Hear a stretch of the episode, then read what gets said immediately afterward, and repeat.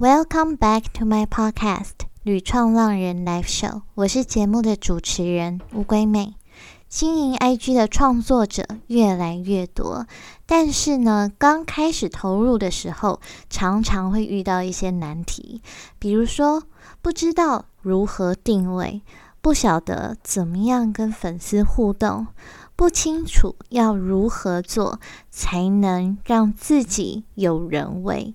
这些问题，不知道你有没有遇过呢？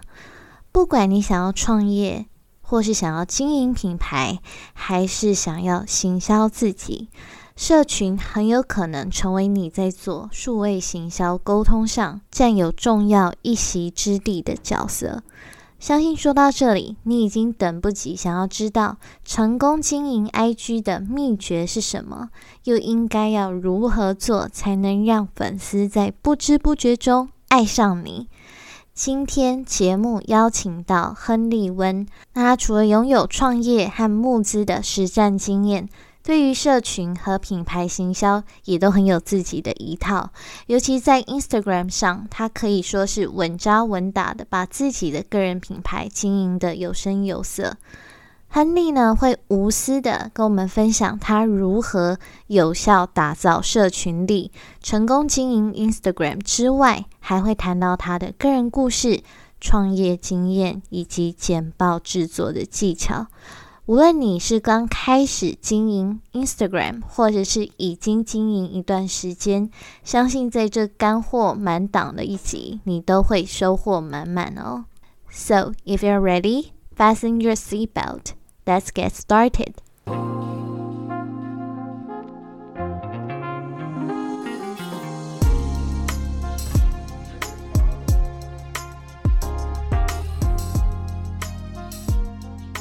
今天很荣幸邀请到热爱行销的斜杠小生亨利。那他的 Instagram 呢？除了谈到生活中的品牌跟行销知识。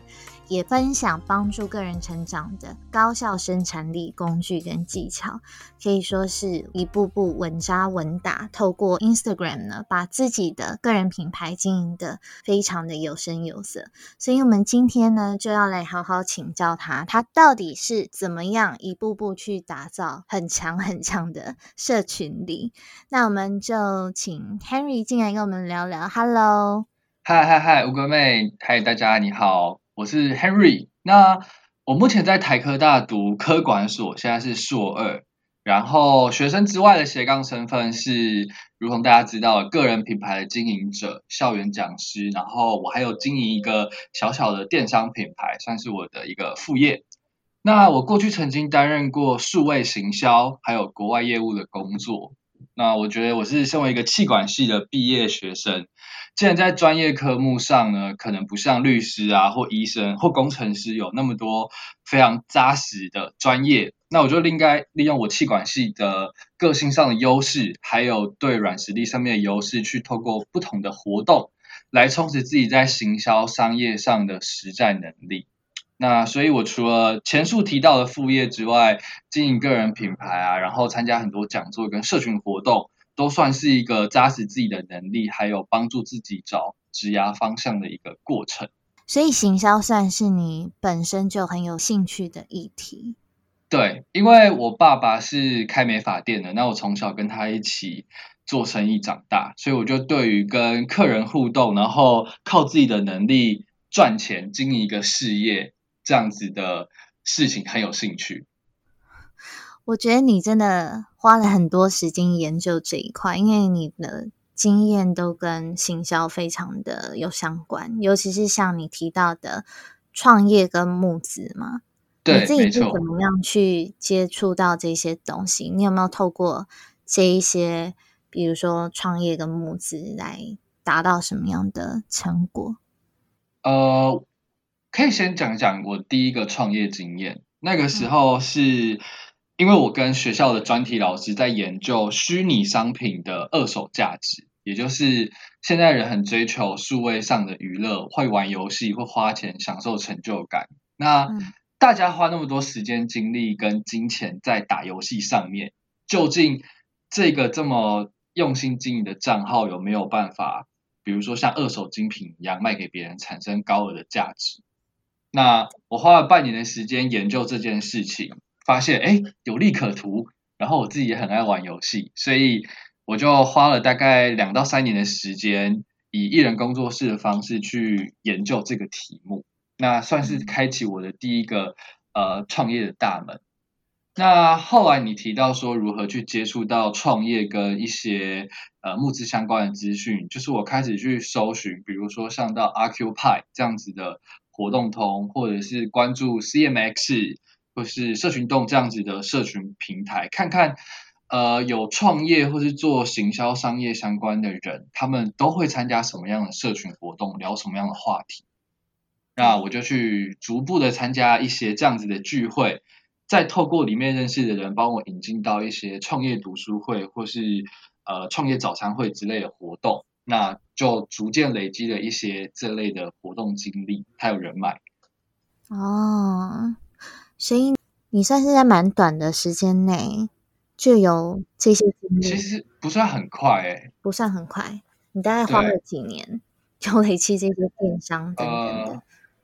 这这些经验大概是从大三学校有毕业专题要做，嗯，那哦啊，我还想到一件事，因为大四的时候我们学校有一些风云人物，他们也是很喜欢搞创业，然后就在做电商啊，然后学生的服务社群平台啊等等，嗯，那可能跟他们走在一起的时候，或多或少就已经有一些这样子的呃想法存在，那是直到毕业后。利用上班之余的时间，一一把它落实起来，然后到现在我二十六岁，大约踏入这个领域三到四年的时间吧。嗯，三到四年的时间，这中间你说你前面也有经历过上班族的工作，对，然后才跳进来创业、电商、做品牌等等。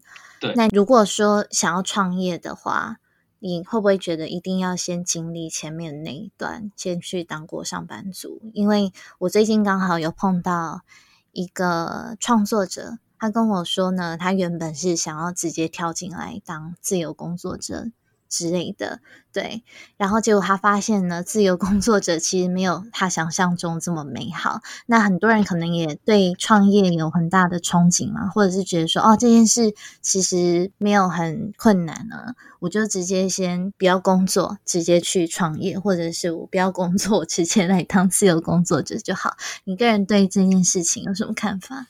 呃，好。首先，我先讲我的立场。我认为先工作再创业再工作是一个比较好的过程。那为什么呢？是因为先工作，你会知道职场上会有一些分工的方式，以及一个业务从零到一，从开始到结束，专案的流程会大致上有什么样的呃走向。那再来是因为工作有很多负能量，所以你会充满一种对老板或对白痴呃。对，呃，相处上比较有问题的同事的愤怒，他这些 愤怒跟负能量会成为你创业坚持下去的动力。我刚好才听到两个关键词，不好，不好意思，不小心太激动。对，没关系，我们诚实豆沙包而已。诚实豆沙包，对。那所以工一开始先工作，它累积让你对流程的理解，还有对职场的愤怒，会变成你。想要当自己当老板，自己掌控一些什么的决心。那为什么这个决心很重要？就是因为创业非常辛苦，那要撑下去，可能就是一种至少你享有人生的自由，不用回职场受虐的那种呃那种情绪在。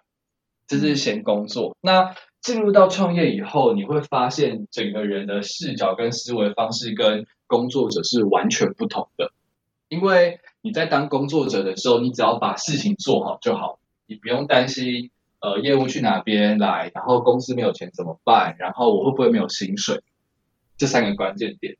但是你开始创业以后，你可能今天一张开眼睛，你还躺在床上，你还没下床哦，你可能你的广告费或是你欠厂商的费用就先亏个六千。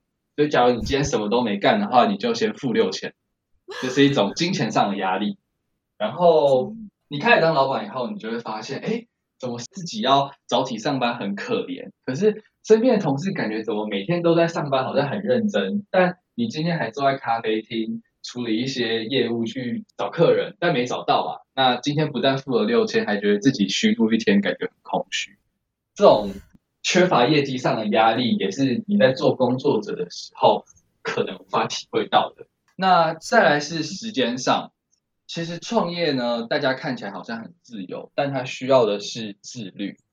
因为没有自律的话，你可能就没有钱、没有业绩，然后想工作就工作，想睡觉就睡觉，这其实对身体也不是很健康。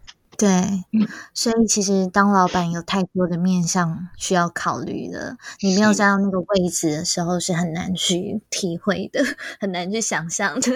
没错，我们现在都是艺人公司嘛，所以对，没错，这些东西自己很有感。那我觉得你分享的非常的。有道理，等到大家 进来的时候，自己就会知道了。嗯，那其实我们前面聊到了有关于你的经历的这个部分嘛，我们今天的主题是跟 Instagram 有关。那我就很想来问你啊，有关于行销这个部分，你大部分做的都是跟比如说品牌行销还有社群行销这几个方面有关系吗？是的。嗯，那你自己的 Instagram 频道呢，主要跟品牌行销还有个人成长有关。你当初自己是怎么样去规划做个人定位，要决定用这些主题来发展跟经营？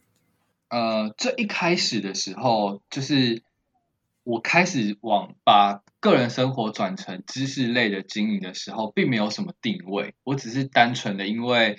在网络上看到一位叫 G.P. 尤书凡老师的文章，我很崇敬他。那他写了一篇文，告诉我们说，人如果要持续成长，必须要为自己建造一个可以持续养成输入学习跟输出写作的平台。所以我就想说，好，IG 经营我就要把它当做一个平台，让我变强，分享一些我看书的收获跟养成看书的习惯。那我一开始的选题就。跟个人成长比较有关系，比如说如何避免拖延症，如何养成好习惯，如何做好时间管理，如何做好沟通管理，如何好好写笔记，这样子，并没有对行销有过多的琢磨。那因为经营上出现了一些瓶颈，所以在今年暑假的时候，我重新做了一个定位，去结合我个人。相较其他人来说，比较独特的特色，比如说创业，还有我的喜好，比如说商业，还有呃我比较擅长的事情，比如说文字跟逻辑表达。那再加上我想要以个人成长为初衷，来变成现在这样子的一个呃形式，就是以行销结合个人成长为双支线的经营定位。嗯，所以你那时候大概是碰到什么样的瓶颈？哦，这个瓶颈说了就要掉眼泪啦，就是很心酸，是不是？对对对对，就是呃，我大概花了一年的时间在经营 Instagram，那我前前后后应该写了一百篇出头的贴文，包含就是呃图片都是做的漂漂亮亮的，然后文字也都有润过，可能一篇文大概就要花两到三小时去写，写了一百篇，可是，一年的时间呢，粉丝只加了七百左右。其实一开始我还觉得七百不少，还蛮多的。但是，开始认识其他创作者，看了一些别人的作品跟成长状况之后，我才觉得天哪，原来我是乌龟亨利，我那么慢，我应该 要做出一些改变。那你那时候觉得说，怎么样的速度才是算正常的速度？增加多少个粉丝要在多少的时间内？我那个时候，呃。呃，当然后来有一些思想上的改变，但是在我意识到我慢的时候，我想说，哇，一年的时间再加上一百篇文，其实我现在应该应该差不多要可能要有五千六千之类的量级的吧。嗯，但实际上我那个时候追踪的大概才一千出头了。哦，那个速度你真的没有办法接受，实在是太快速成长。对，当然也跟心态有关。一开始比较是属于佛心啊，然后自己开心这样子的经历。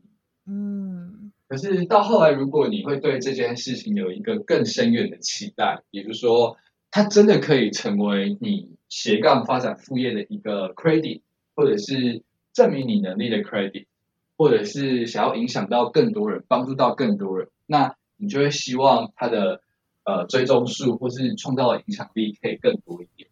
对，我觉得像写部落格也是，很多人可能一开始也没有想说要把这个东西发展成一个可以赚钱的东西。那有些人可能就单纯记录生活，或者是写兴趣的，就跟经营社群一样。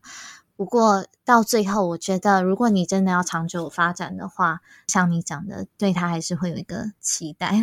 那当你有期待值一直达不到的时候，你当然心里面会受挫，可能就比较难继续坚持下去，或者是说你必须要去想办法改变你的方向。那你那时候遇到这个瓶颈，你说？你后来有改变方向，是跟找到你的初衷有关吗？你后来是做了什么样的调整，才会突然有一个蹦，就是 大大的转变？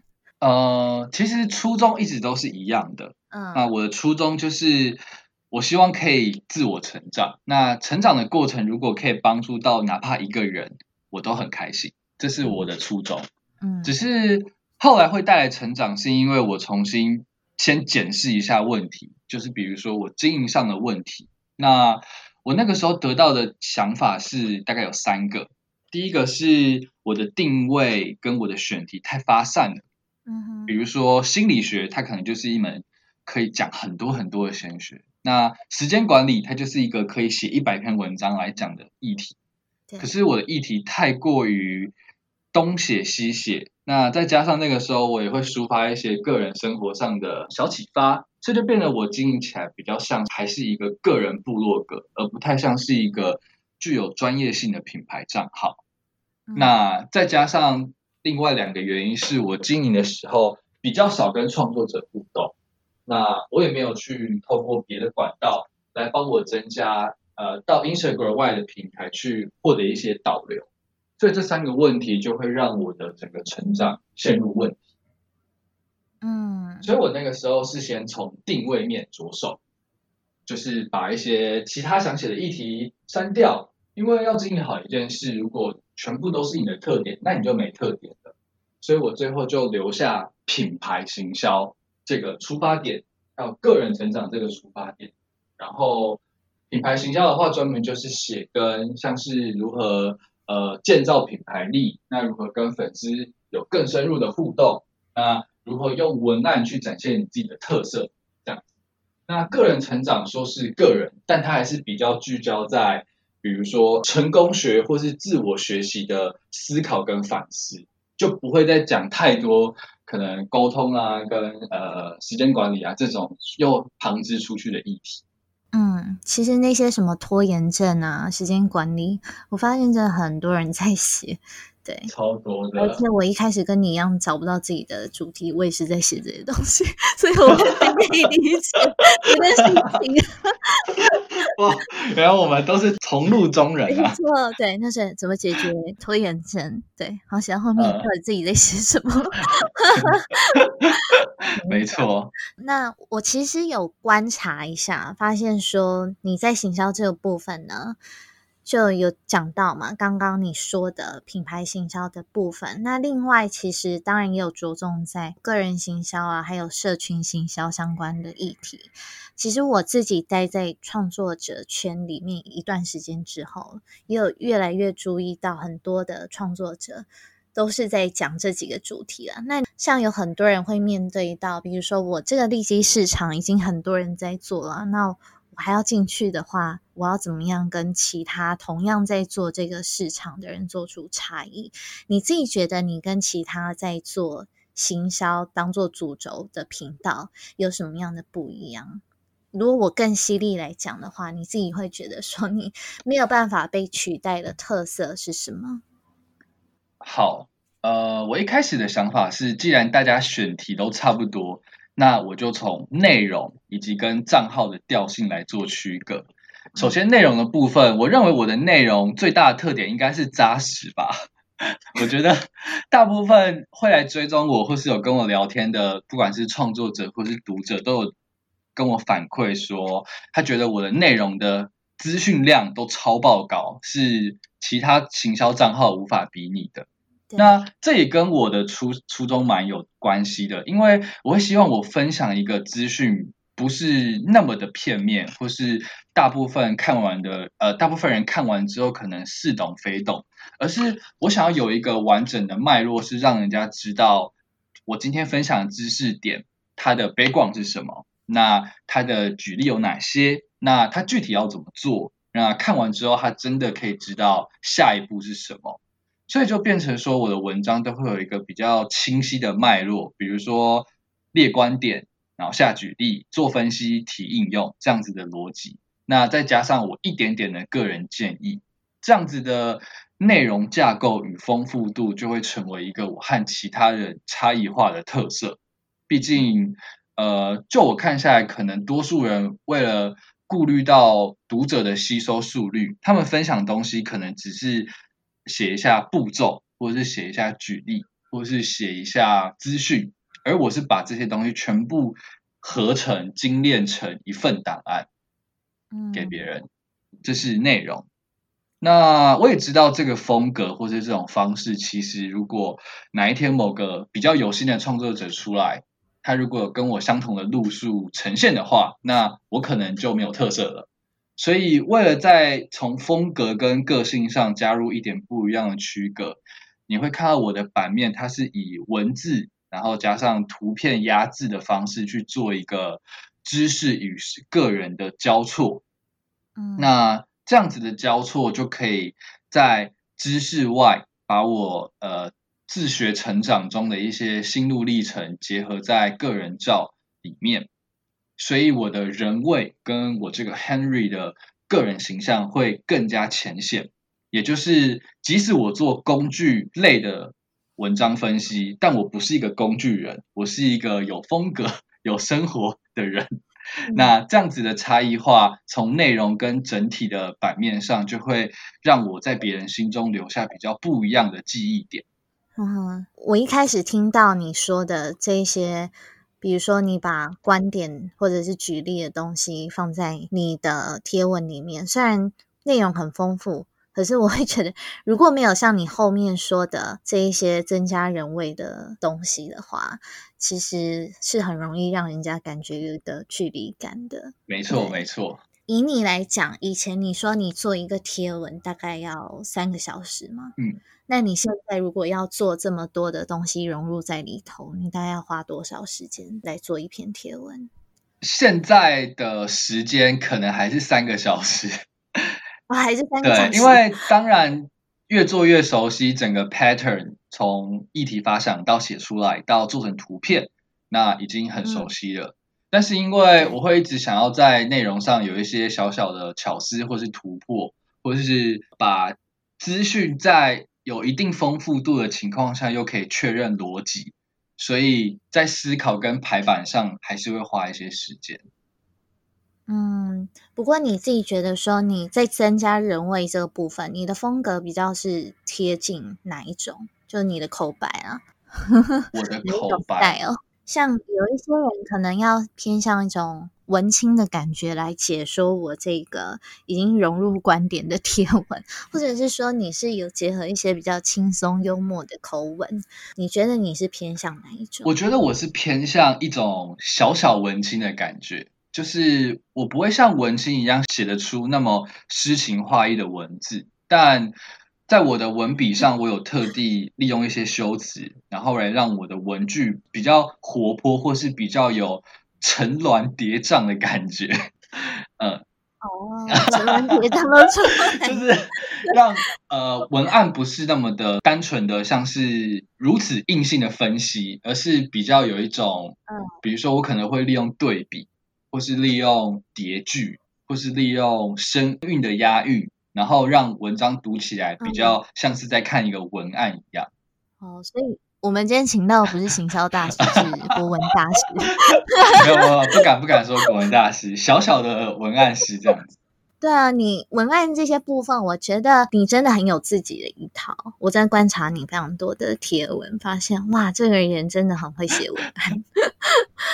你这些也是从你前面一路下来，从比如说当上班族啊，到你去做募资、做创业，这些累积下来的吗？呃，我觉得算，因为其实文案呢，它的第一个点还是受众思维，就是包含创业、包含做募资、包含写社群文，都是要思考今天呃看我文章或是花时间在我身上的人，他是一个什么样的人，他有什么痛点需要被解决，那我今天提供的资讯能不能满足他了解，以及最重要的就是我讲话的方式，他能不能听得进去。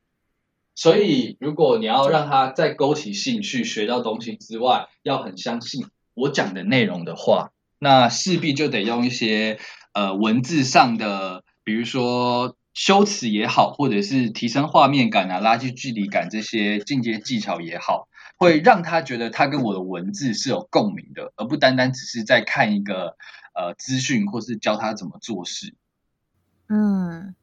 所以你觉得真的可以让他产生共鸣的点是第一个，你要达到他的痛点；第二个，你要用他可以懂的语言；第三个是要有情感，是这样子。对，没错。那除了有情感之外，你还要想办法放大他的情感。嗯，我这边随便举例一下，比如说，呃，一般上班族他们可能会对升迁有好奇感，或是有渴望，所以你的文章如果只是讲说。呃，我今天的技巧会教你怎么升迁，那你顶多是唤起他的一个情绪。那如果你要放大他的情绪的话，可以用渴望或是恐惧，比如说身边连续好几位同事都升迁了，怎么你还没有？类似这样子。嗯，而且问句的这种方式，反而让他自己跳进去，跳进去那个情境里面。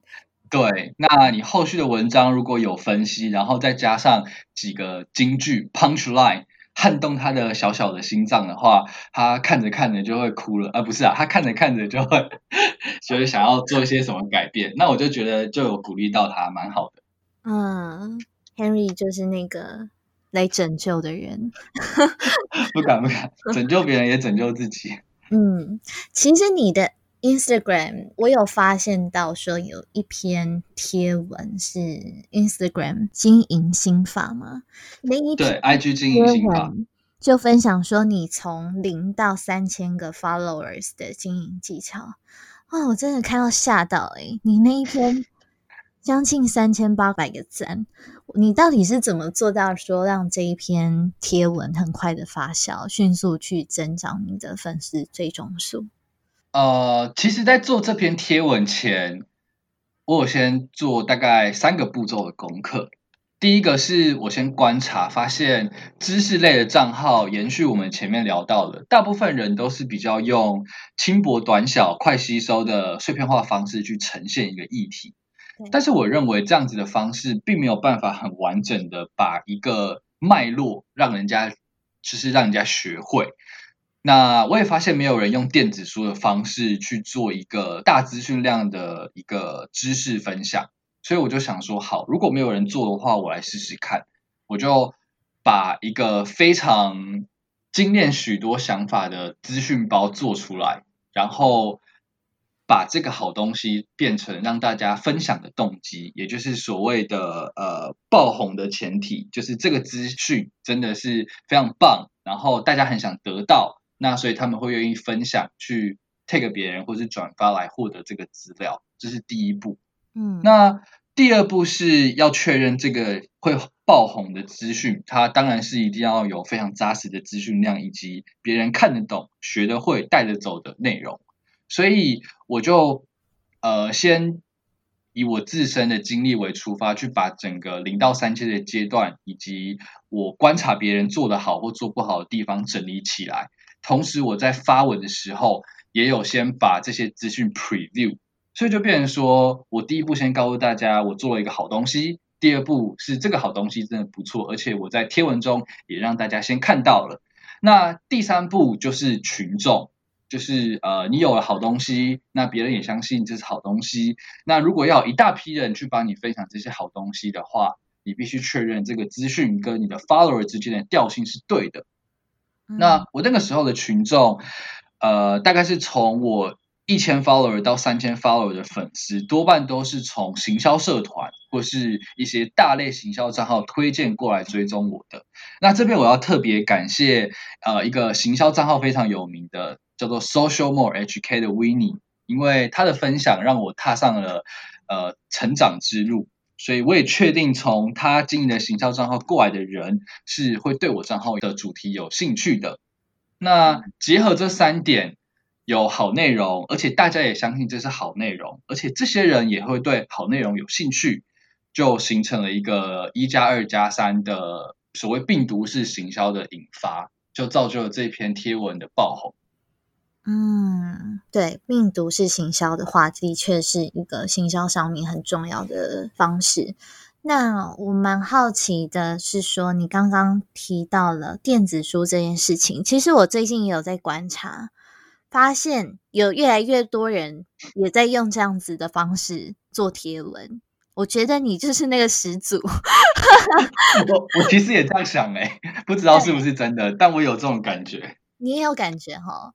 那我在想说，你有没有观察过国外有没有人用过这样子的方式去做贴文？还是说，其实国内外你都已经做过功课了，国外没有人在用这样子的方式去做？呃。国外的方面我是没有观察到，但这个启发点来自我逛一些跟行销顾问有关的网站，他们都会说我这边准备了一个两百页的脸书或是呃海外电商教学文，那你想要得到的话，你可以留下你的名字、电话跟信箱。对，其实这样子的做法在社群经营上是一个非常好的筛选客人以及。获得立即客人资讯的做法，它就是抛出一个很棒也对你有用的饵，那换取你留下资讯，那我们进一步发展呃业务上往来的机会。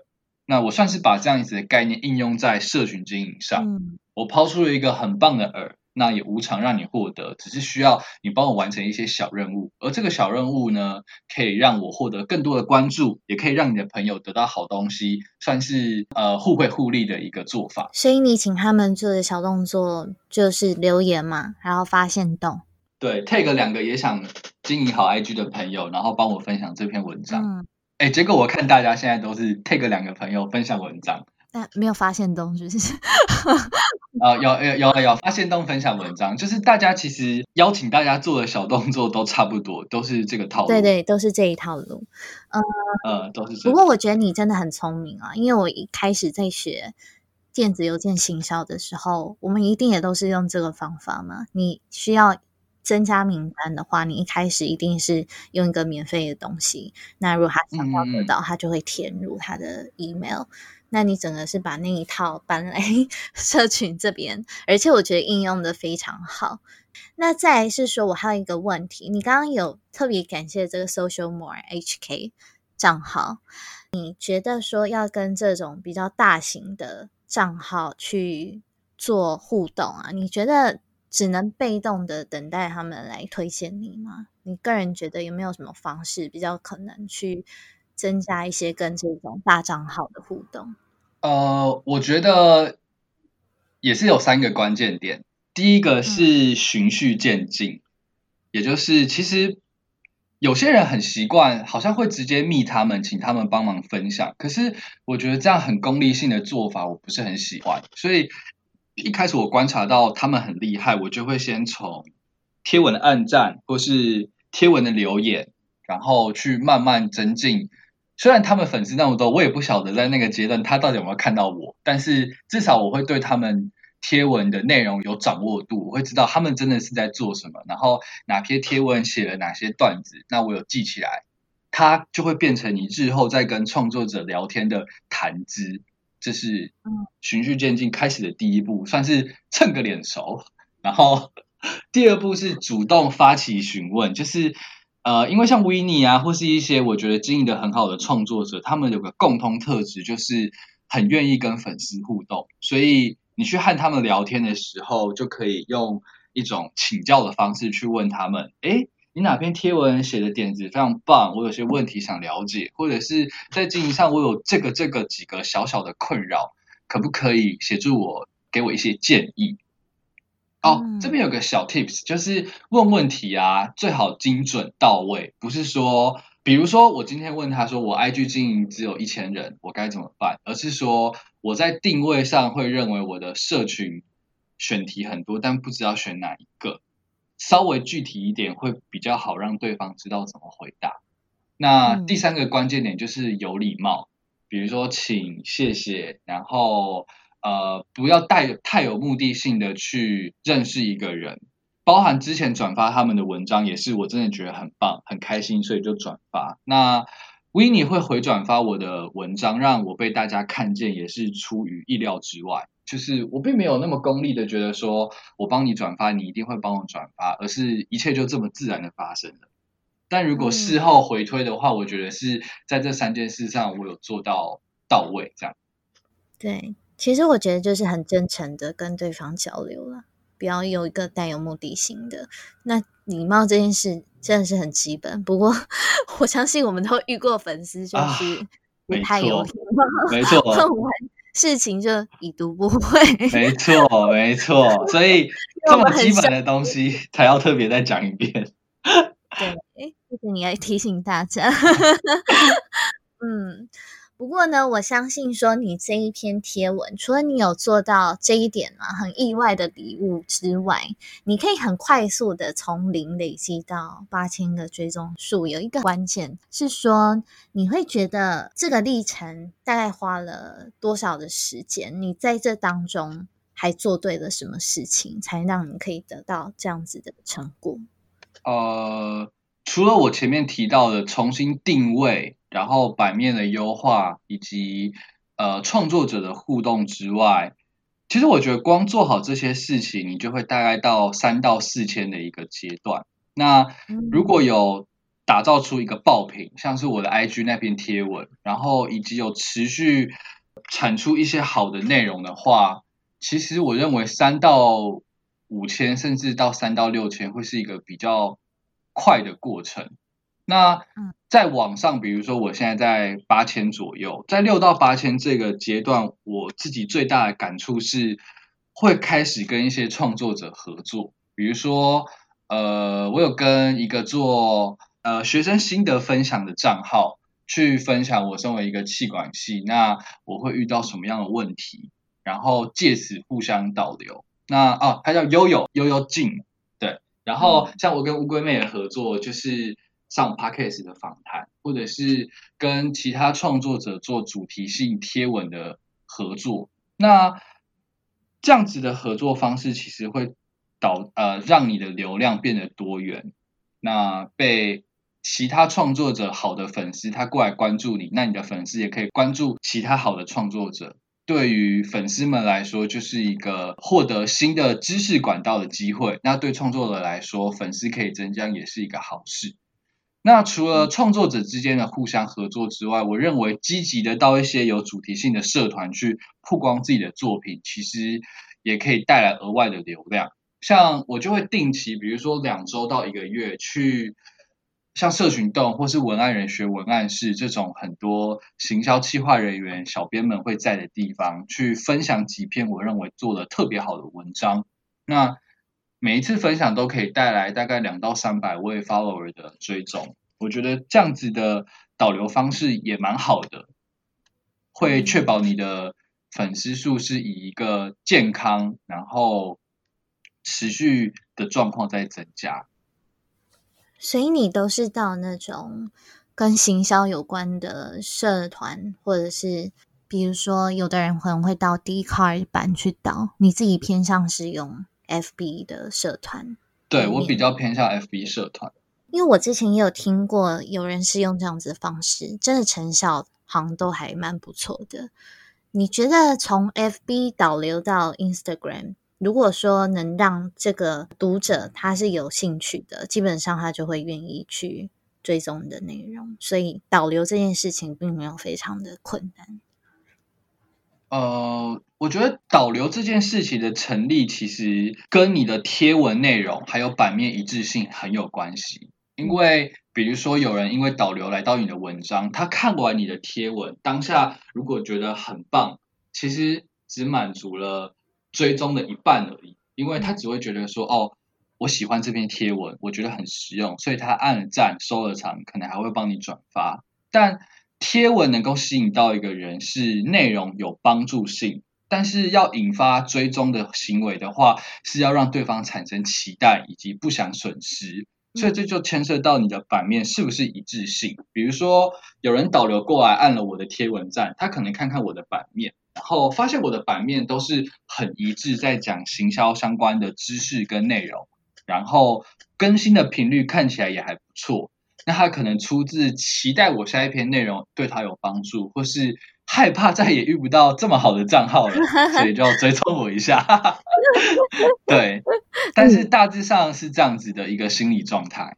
对，他也期待跟你一样可以变行销大师，有一个这样子期待性的心，有一个这样可以多学一点，知道怎么写文案或者怎么做行销，会有这样子的期待。对。的确，你要提高这样子的期待值，对方就有很高的几率会去追踪你的账号。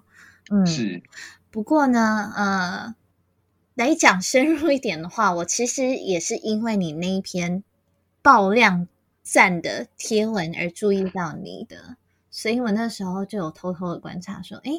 这个人很会整理内容跟写文案哦，而且你有办法把它写到一个从很难的东西，让人家很快很简单就能够理解。所以你的那种简单化跟组织化的功力，我觉得是蛮厉害的。对，因为我们在写，谢谢谢谢，其实都会说要写到让一个五年级的小学生也可以看得懂。对，真的要假设你的观众。年龄只有七岁，应该是说他的关注度、他的注意力就像七岁的小朋友一样，只有一下下而已。对，如果不够简单、不够好懂，他就飞走了。没错，所以你要在很短很短时间内，噔，拉住他的目光，对不对？没错，没错。那我那时候呢，就觉得说，哎，你透过这个过程，默默的。圈了很多的粉丝吗，尤其我觉得你很擅长去制作精美的简报。你自己是从哪里学到这一些技巧跟组织能力？呃，组织能力跟简报技巧的话，会有呃，主要是三个管道啊。第一个是我当大学就是气管系，那大家也知道，气管系除了上台报告的话，也需要做一些呃商业模式或者是时事的分析。然后也要做成简报去上台跟老师报告，所以气管系的训练我觉得是有帮助的。嗯，那第二个是前面有提到，因为我有创业经验，那我大概参加外面的所谓新创读书会的训练有一年半的时间，就是我们可能每周或是每两周就要针对一个书或是一个商业模式去做一个六到八分钟的 pitch 练习。那在这个练习中，就不断的锻炼我把事情讲清楚。讲简单，然后把简报做漂亮。我觉得这一年半大概五十场的简报训练其实是有帮助的。那第三个就是过去一百篇含着泪写出来的贴文的练习。嗯，含着泪虽然听起来很心酸，可是那条路也是不会是白走的啦。你还是真的真的不会白走。没错，让你后面打了很多的。更大的魔王，真的。嗯，所以你觉得这一路下来都是透过每一个你遇到不同的机遇所累积下来的，你才会有这样子的概念跟这样子的能力。啊，对。然后我觉得很有趣的一件事，即使你在某某些事情发生的当下啊，你觉得做的很辛苦，然后心中充满了怨念，就是一种啊。我是谁？我在哪里？我为什么要做这件事的想法？但是如果你都可以把事情做好，然后也没有随便乱做或摆烂的话，可能一段时间后，你会因为一些机遇，然后恰巧发现，哎，原来当初这个苦不是白吃的，就是当时累积下来的经验跟技能，都可以在未来某些时候被应用上。的确，所以对我觉得，相信乌龟妹，你经历了那么多旅游啊，然后。数位游牧民族的这种体验，你应该也会有相似的感受。有，我跟你有很大一样的相似的感受，我们都是含着泪走过来，真的真的。对，不过你走过了这些东西，其实我会发现说，大量的锻炼跟大量的学习，这绝对是作为一个创作者少不了的事情。我们一定要持续的做，持续的学习，持续的找到自己的初衷，才有办法继续的走下去。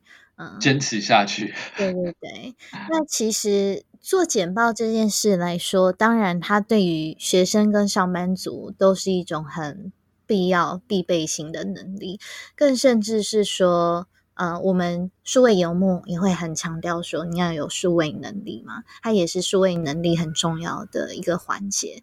那像是比如说自由工作者啊、讲师，或者是像我们一样有在发展个人品牌的人，很多时候也会需要应用到简报技巧，才可以去行销自己跟展现自己作品的能力。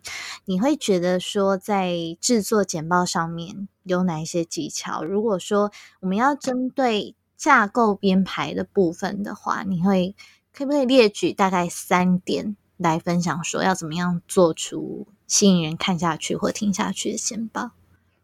嗯，好，三点的话，呃，我觉得第一点是确认好 TA 是谁，因为每一份简报，你可能里面讲的方式、讲的用语、讲的内容都不一样。那你应该知道，说你今天这份内容是要跟什么样子的人沟通，那他们对什么样子的话题有兴趣，他们听得懂什么样的语言。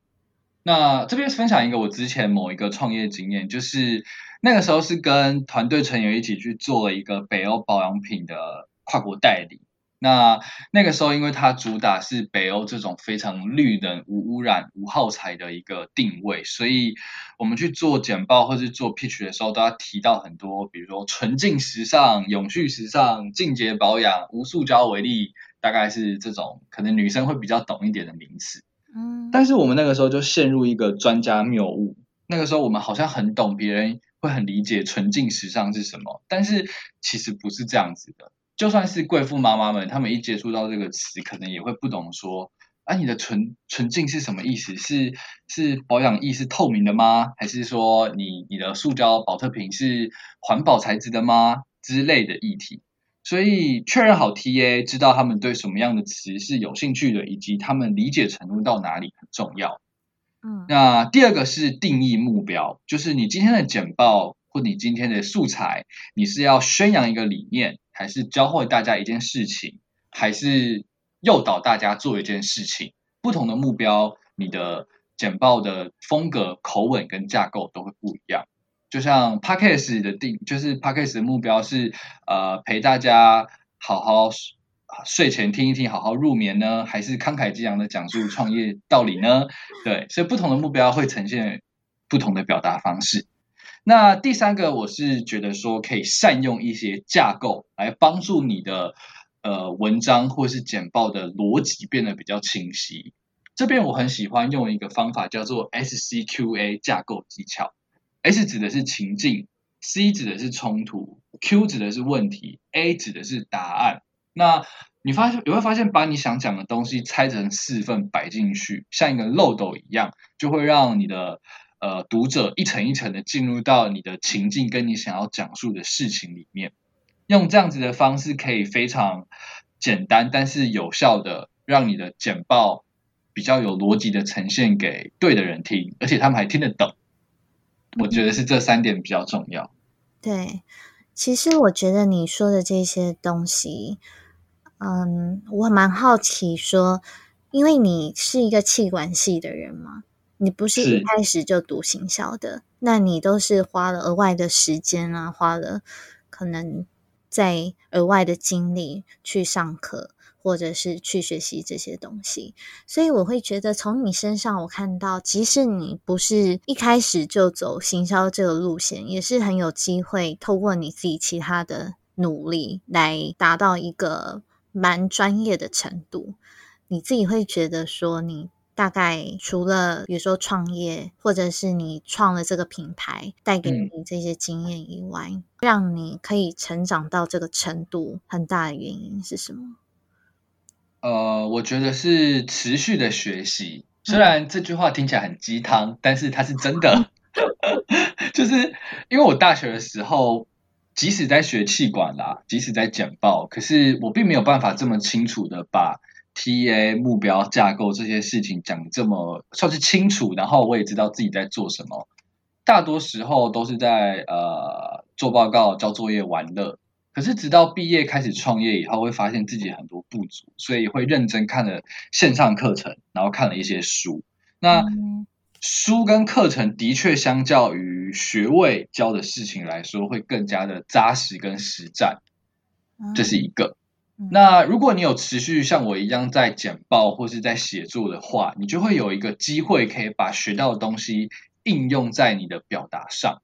所以这也回到我呃在采访一开始提到的一件事情，就是建立一个成长的循环系统，它会让你不断的学新的事情，然后输出新学到的事情。比如说我的写作、我的发文，然后我的简报，它都是在印证我到底能不能把如何跟受众沟通、如何把事情讲清楚的一个练习。嗯啊，所以收敛这边讲的内容的话，我觉得就是呃持续的学习跟持续的持续的输出，学习输出学习输出，这样子就会让自己变得呃更厉害一点。对，其实输出也是一种学习的过程，的确是没错。嗯，那你自己会觉得说，如果谈到。呃，含着泪的这部分 含着泪过程当中，你有没有遇到什么让你觉得很挫折，或者是说印象很深刻的事情？呃，如果是在经营社群上的话，最挫折的当然就是发现自己成长很慢这件事，有小小消沉一下子。不过后来就康复了。那还有其他的事情是，嗯，虽然有点不是。很想讲，但是总会有一些粉丝啊，他们比如说跟我拿一些简报或是问问题的时候，我还自我觉得我蛮热心的，回了他大概十句话吧，然后他可能就已读不回，或者是回个笑脸，或者说个谢谢。对，也不是说谢谢不对，可能就是我可能会。比是就是一个呃互相嘛，我可能会想说呃听到一些稍微比较可能具体或者是多一点的感谢，而不是好像态度很差，就是 take away 拿个东西就走，然后也没有任何表示，然后还是在私讯的时候，那我就会觉得有点挫折，就是哎奇怪，就是我态度也不会不对啊，我东西也不会不好啊，怎么怎么你这样子对我这样子，嗯，可是后来想想，就是因为其实啊这个现象大概只占了所有。资讯里面的可能五 percent 到两 percent 吧，我就告诉自己说，应该把精力跟好心情留给那些愿意在乎你、愿意对你好的人，而不是那么纠结自己，就是可能会一些不如意的地方。这样子生活也会比较开心，然后你也可以跟在乎你的人相处更好，而不是让自己都沉浸在别人对我不好的这个情绪里面。没错，我觉得你讲的很有道理。你应该也是非常有感受吧？或者就是必须学会这件事情，不然对。如果我们一直着重在那些小地方的话，哇，我觉得很难继续下去。没错，对，没错，放弃了。嗯，我其实也蛮好奇，说像是你自己在心态的调整，其实算是转换的很快啊。那像你刚刚讲到的，是说你在学习行销这个部分呢，你大概每一天要花多久的时间再去额外除了你自己的事情去学习这些东西？呃，我尽量都会做到一天至少要一个小时是在看书或者是看线上课程学东西。你想要开始边旅行边工作，成为数位游牧吗？还是你想要不受地点限制，打造自由工作或远距工作的生活吗？乌龟妹即将推出部落格游牧学院的课程，这个课程主要会协助你开始利用部落格结合热情，一步步踏上边旅行边工作的旅程。除了课程以外，我还有更多与数位游牧有关的实用资源想要与你分享。如果你有兴趣，可以到下方的资讯栏订阅我的电子报，你就会收到最新的消息喽。那前面我们其实聊了蛮多社群行销这一方面的议题嘛。其实我有注意到很多的专业人士，他们是已经知道说，哎，我自己跟别人不一样的特色还有风格是在哪里。可是有一个最大的问题是，我不知道怎么样在网络上卖我自己的专业。那我自己其实跟 Henry 一样。是有学习网络行销，对这一方面其实是真的蛮有兴趣的。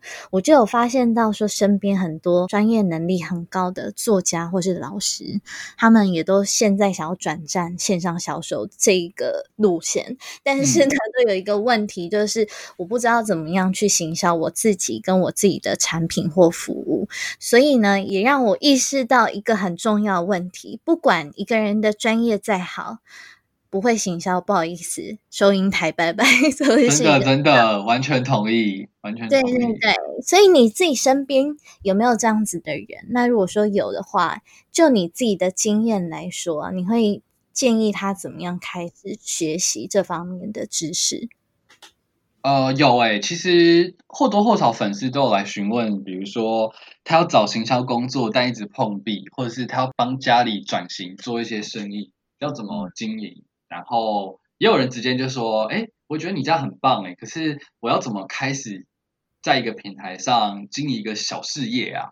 那我通常都会跟他们说：“请我去演讲。”哎，不是，我是说，他有一些线上课程，他会主打教你如何从零到一在一些平台上开始经营，比如说 Facebook、YouTube 或者是呃 IG 等等的。那我们也知道很多线上课程在哈豪啊，然后 Press Play 上都有。那因为没有要业配啊，所以我就不讲是哪些课程。但这样子一个一两千块的入门管道，可以帮助你从零到一去了解一些平台的特性，以及一些选题啊、素材经营上的定位跟做法，我认为是不错的。那至于如果不想学习线上课程，可是又想要来念书的话，可以先确立好你的目标到底是什么。如果你的目标是想要粗略的了解行销的话，那有一些很呃基本大众款的行销书，比如说像是有个日本人出的叫做《图解行销基本力》，我认为就是一个很好了解行销入门的工具书，或者是像刘润商学院，或是呃放弃的鱼就是你选择熊掌的代价这本书，也是让你很好从。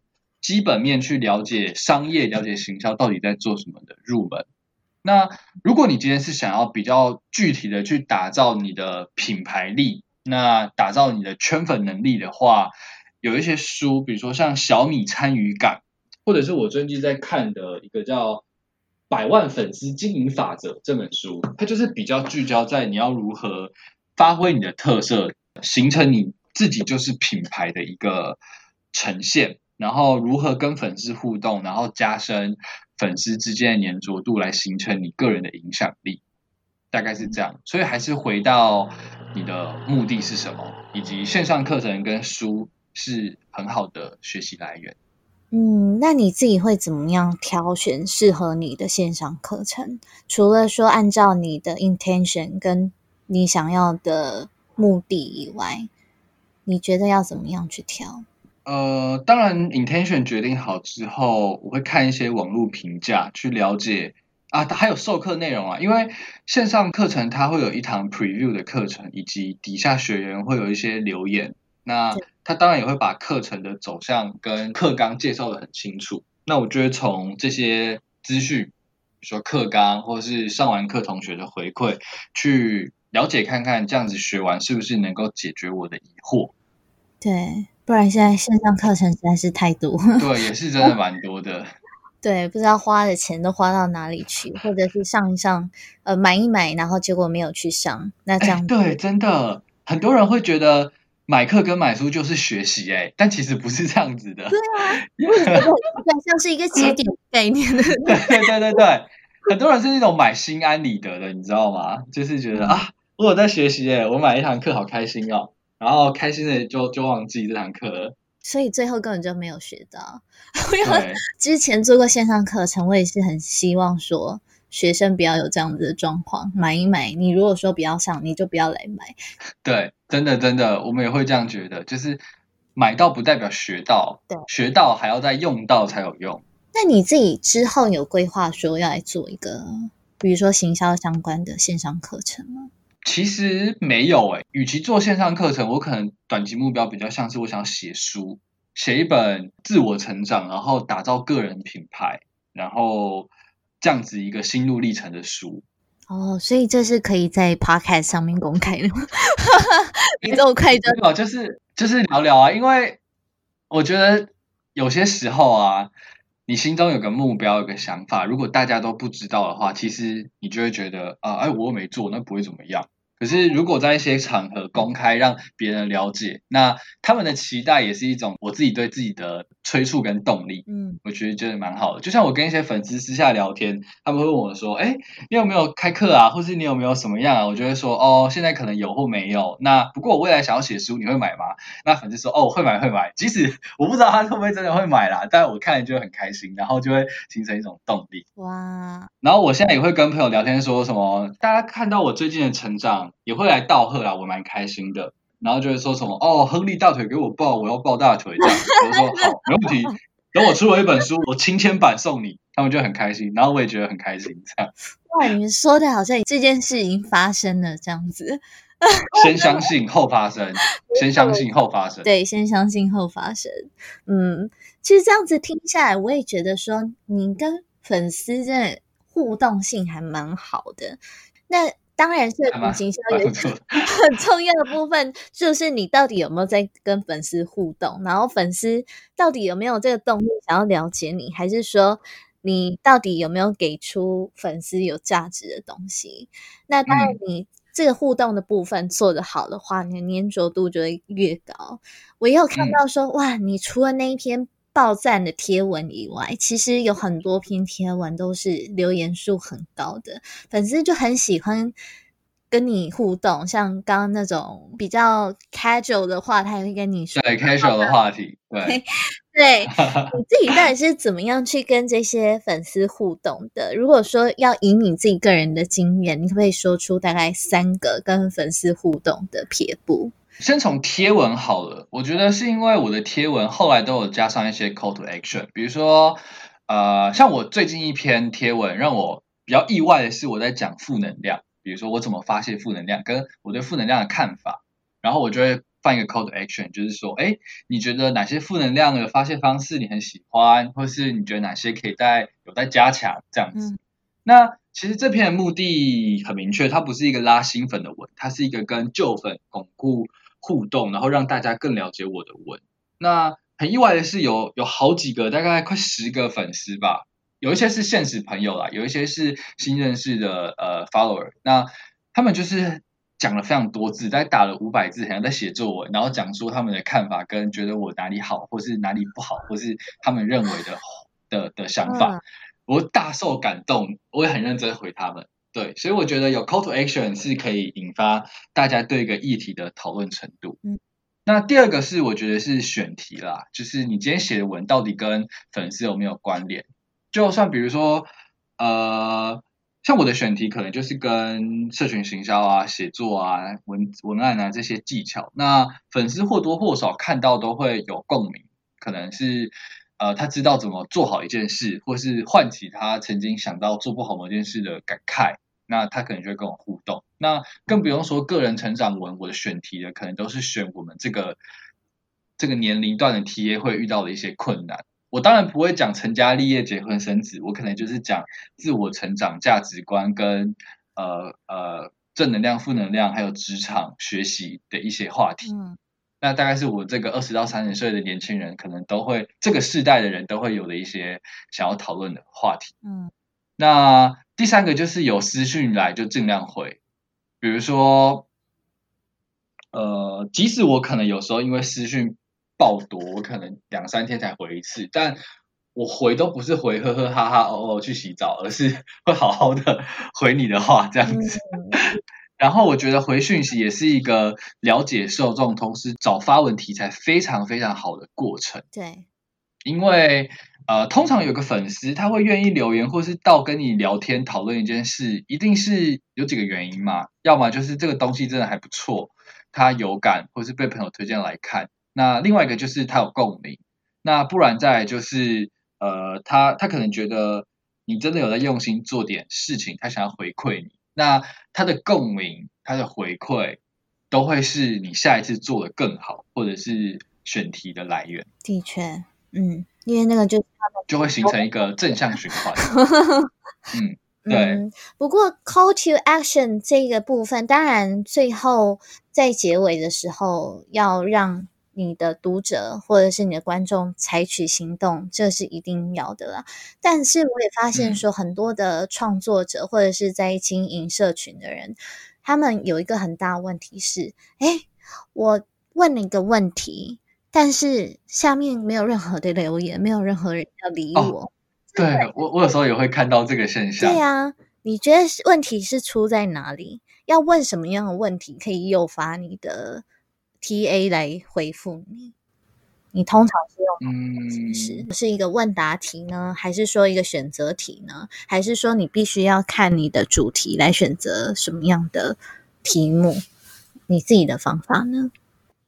首先，我大部分的问答题都是开放式的，比如说今天看完这个，你有更会了吗？或呃，你你觉得哪个部分最好？或者是你有类似的经验吗？但我有发现，有的创作者是用选择题，比如说一支持，二否定，三其他，然后你留个数字告诉我，这样。嗯，对，那这是互动的方式啊。可是如何打破？让粉丝愿意留言呢？我觉得最重要的出发点是粉丝跟创作者之间到底认不认识。比如说，就像朋友一样，因为我通常不是很喜欢这个“粉丝”这个词，因为“粉丝”这个词好像是跟粉丝很有距离感。但我认为他们追踪我，我很开心，也很感恩。那我们应该就是像朋友一样，有朋友之间的互动。所以，当一个朋友看到一个贴文，那他觉得你讲的不错，那你又问了一个问题，他当然就会自然而然的去跟你留言。嗯，那其实严格来说哦，我的贴文的互动啊，大概有八成甚至九成以上的人，我们要么就是私讯有来回过几句，那要么就是私讯来回过很多句，那要么就是现实或是像我们这样创作者互相认识的朋友，真的。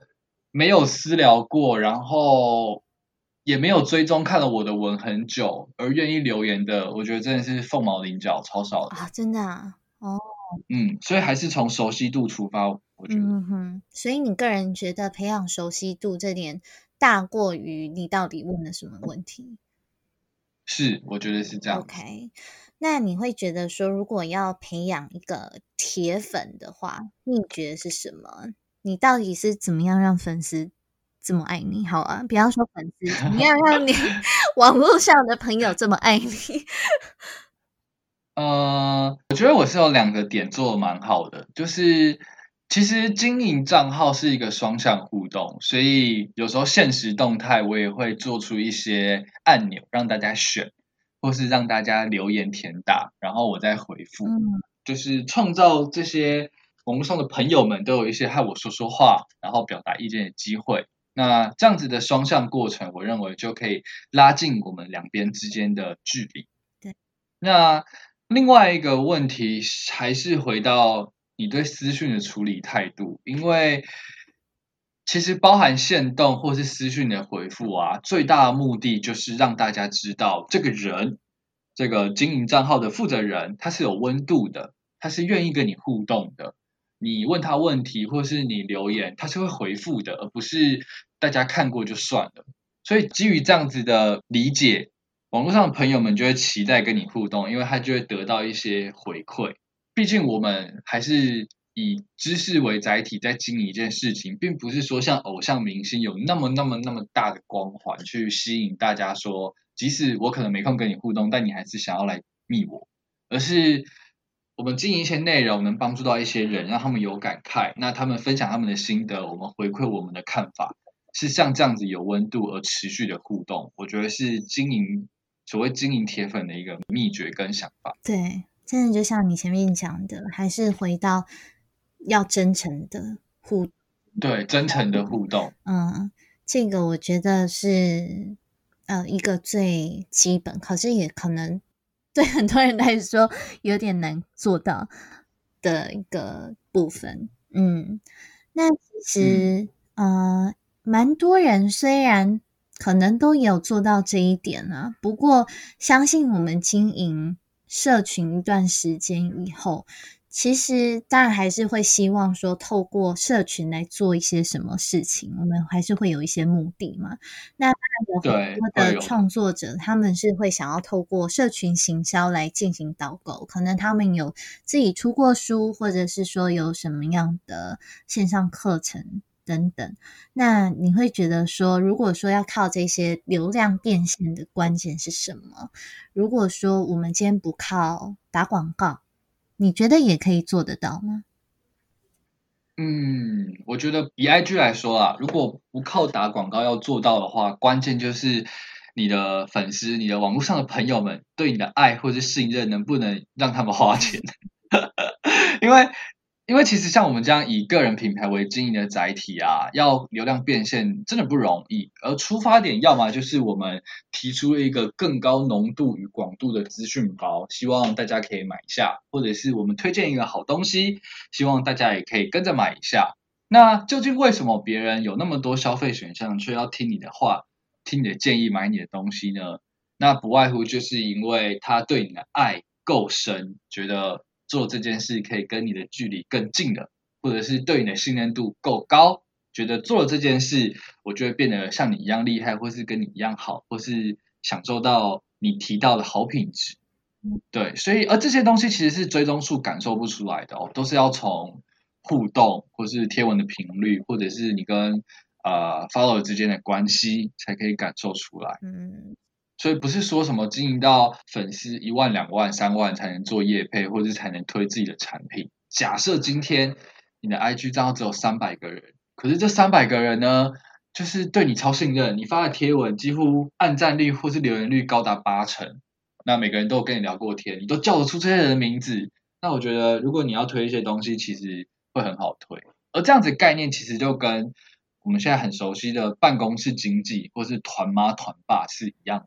嗯，的确，所以我们要的是精准啊，不是说你的可能粉丝数很大，可是你的互动率非常低，那其实这样。有什么用？对，当然我也有听过一些案例，是说哦，可能他的赞数没有很高，他就会想说奇怪，我发这个东西来导流，为什么都没有赞数？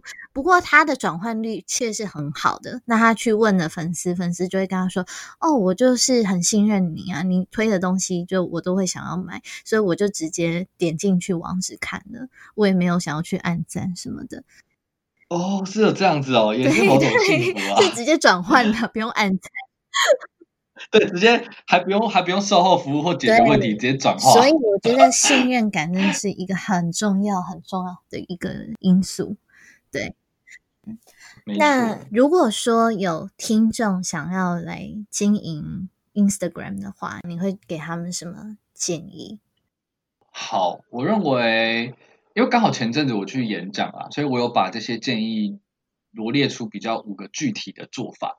第一个就是先思考你经营的动机是什么，也就是比如说你想要认识同好，你想要记录生活，你想要学习一件事情，或是你想要累积专业都好，但是你要先知道自己的初心是什么。那第二个是你盘要盘点资源，去思考说你经营的时间，你经营的资源，那。你想要经营什么？那这些东西都会是构成你的版面跟你内容总下一个很重要的的资源。那第三个是思考定位，去了解好，今天你有动机了，你有资源了，那你这些内容你是要跟什么样子的人讲？那你要用什么样的方式跟他们讲？什么样的人会对你的内容有兴趣呢？呃，是跟定位有关的思考。那第四个是你的特色。就是可能世界上那么多人都在经营东西，那每个人搞不好随便都有一百个跟你一样有相同的初衷、相同的内容、相同的定位。那要让你的东西从这这个资讯海中跳出来，就要加上你的特色。它可能是来自于你个人的外表、个性、口条、习惯、经历，还是信仰等等都好，因为它展现出来就是你独一无二、只有你这家看得到的色彩，而别人没有。那最后一个最重要的就是开始行动并保持更新。你只要知道你的内容，只要被一个人按赞，被一个人收藏，只要有帮助到一个人，那你的经营就有价值了。所以我认为是这五个步骤要思考到。对，真的，我们可以帮助到一个人就很有价值了。而且我觉得你讲的这个五个点，其实真的都是很重要的，需要必备的能力跟心理准备。那当然没有做就什么都没有，没有做可能就会写一年一百篇文章，粉丝只加七百。你在说你那个很累的过程，是不是？对对对，请大家不要重蹈覆辙。不过呢，我们刚刚前面有提到蛮多的书跟资源嘛，你会觉得说，如果说想要走进来经营像是 Instagram 的话，呃，假设有初学者跟进阶者，你会分别推荐什么样适合的书给他们？我认为初学者如果要经营品牌的话，他可能要先理解到底什么是品牌，然后以及如何创造影响力，以及跟粉丝之间的互动。那我会蛮推小米参与感这本书，因为它里面就讲到小米是一个，就是如何从中国这么多有竞争资源的地方，去把自己的品牌定位养起来，然后做出类似像苹果一样的影响力。不过因为它的字是简体的，所以如果不喜欢看简体文的话，我认为他可以去看一本书，就是我前面提到的，就是《百万粉丝经营法则》，三十天三步骤打造社群经济力。因为他在里面讲的概念跟内容，其实跟我前面提到的一样，就是受众思维，就是到底你要如何去抓你的受众，去展现你的定位，去呈现你的特色。那我觉得这个概念一本书看下来是很有助的。那另外比较中阶者想要精进的话，我认为他们可以从更深远一点的角度来开始理解社群跟行销这件事，而不单单只是看很浅的技巧。那我可以推荐一本书，叫做《小众其实不小》。他在讲的概念是，这个世界究竟是如何从大众流行的主流，然后演变到现在小众的社群群雄割据的状态。那了解这件事情整个脉络的演进跟转变，也许对于打造社群，你会有一个更进一步的呃思考，会更深入的想法。那我刚刚想到还有一本书，叫做《小编开讲》。它是一个以 FB 为主的非常入门简单的经营守则，在讲四个四个，哎，我忘记是什么来头了。四个小编他如何就是在脸书触及率降低的时代，去透过了解受众思维以及跟素材做测试，去把社群经营好。哦，哇，你这样一口气推荐了大概四五本书吗？很谢谢 Henry 给我们推荐这么多本书，就大家如果说有想要知道的话，其实我也会放在博格上面。那其实每一次来宾来到我的节目里面，我都会问一个问题，是说你会觉得你的人生哲学是什么？嗯，虽然听起来很鸡汤，但是我觉得助人为快乐之本是我非常相信的一个哲学。因为我后来在发文的过程啊，我就一直感受到。会持续让我一直往下发的原因，就是有人会回说这篇贴文对他很有帮助，然后他会他会跟我说，他觉得我是一个很温暖，然后很热心助人的人，然后很感谢我。我就觉得啊，帮助别人成长，其实就是在帮助自己成长。然后别人成功，他也证明我的成功。我觉得这样子的一个过程，我是很开心的。所以我觉得助人真的是一个用自己的专业去帮助别人实现，我觉得是我的一个人生哲学。嗯，所以你觉得这算是你一路上都在实现的一一个目的，跟让你去持续前进的动机？对，帮助别人解决问题，好像是我蛮喜欢做的事情。真的哎，不然我相信你应该也做不出 这么多页很精美的，比如说 PDF 啊，还是什么讲义啊。哦，对对对，对我觉得这也是很花时间的一个事情。花时间。那如果听众想要找到你的话，去哪一个你联系？哦，可以来我的 IG 账号，就是 Henry 点温 H E R Y 点 W E N。你目前经营的就是 Instagram 吗？还有你有在经营脸书吗？没有。呃，脸书没有，主要是 Instagram 为主。那因为我其实也蛮想要发展部落格的啦，然后有开始想要，真的有计划去用 WordPress 架站。不过目前呃事情比较多。今天非常谢谢 Henry 跟我们讲了很多很多关于经营 Instagram 的技巧还有心法。我觉得其实我自己也学到很多。那行销真的是一门永远都学不完的学问。对。所以。我希望大家今天听完这一集以后，可以把学到的这些技巧啊，应用在未来你想要经营的个人品牌跟社群经营上面。所以，我们今天节目就到这边，那我们拜拜，下次见。谢谢谢谢乌龟妹，大家拜拜。